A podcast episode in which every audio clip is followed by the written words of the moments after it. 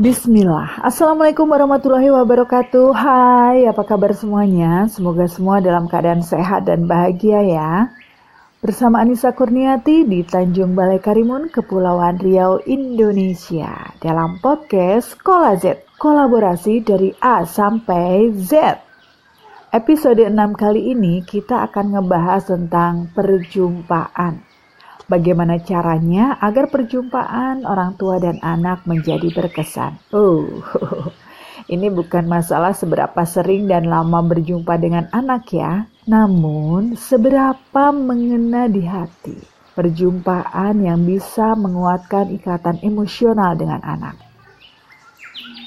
Berbicara perjumpaan berkesan, perjumpaan yang berkesan seperti halnya kita akan berjumpa dengan seseorang yang spesial. Hmm, tentunya kita akan menyiapkan semuanya ya. Kita akan menyiapkan penampilan kita, kira-kira akan memberi kejutan apa, kemudian mau ngobrolin apa, di mana tempatnya, dan lain-lainnya. Semuanya sudah kita pikirkan, kita siapkan dengan matang dan detail agar perjumpaannya menjadi berkesan di hati. Terus, bagaimana perjumpaan dengan anak kita. Apakah kita juga sudah menyiapkannya seperti halnya kita mau berjumpa dengan seseorang tadi? Ya, tentunya kita pun harus menyiapkan bagaimana perjumpaan dengan anak kita itu menjadi berkesan. Karena bukankah anak kita anak yang spesial di hati kita?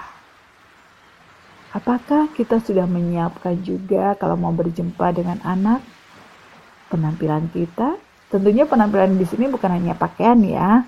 Kita akan menampilkan wajah yang bahagia. Senang banget kalau berjumpa dengan anak kita. Terus kemudian apakah kita juga sudah menyiapkan kejutan saat kita akan berjumpa dengan anak kita? Apakah kita juga sudah menyiapkan kira-kira nanti kalau jumpa sama anak mau ngobrolin apa ya? Atau mengalir begitu saja? Kalau saja orang tua mau menyiapkan hal-hal apa yang bisa membuat kebersamaan perjumpaan dengan anak menjadi berkesan, tentunya anak akan semakin nyaman bersama kita sebagai orang tua. Duh, sibuk, gak bisa, gak sempat untuk menyiapkan itu semua.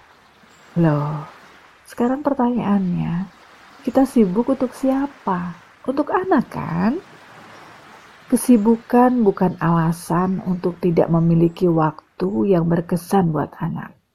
Pekerjaan itu penting, keluarga lebih penting.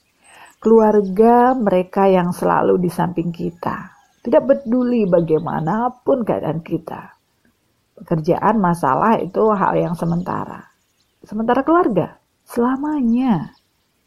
Keluarga prioritas, bukan pilihan terakhir. Terus bagaimana agar perjumpaan dengan anak selama di rumah bisa berkesan, bisa menembus hingga relung hati anak kita? Tentunya yang pertama, jauhkan ponsel. Bisa?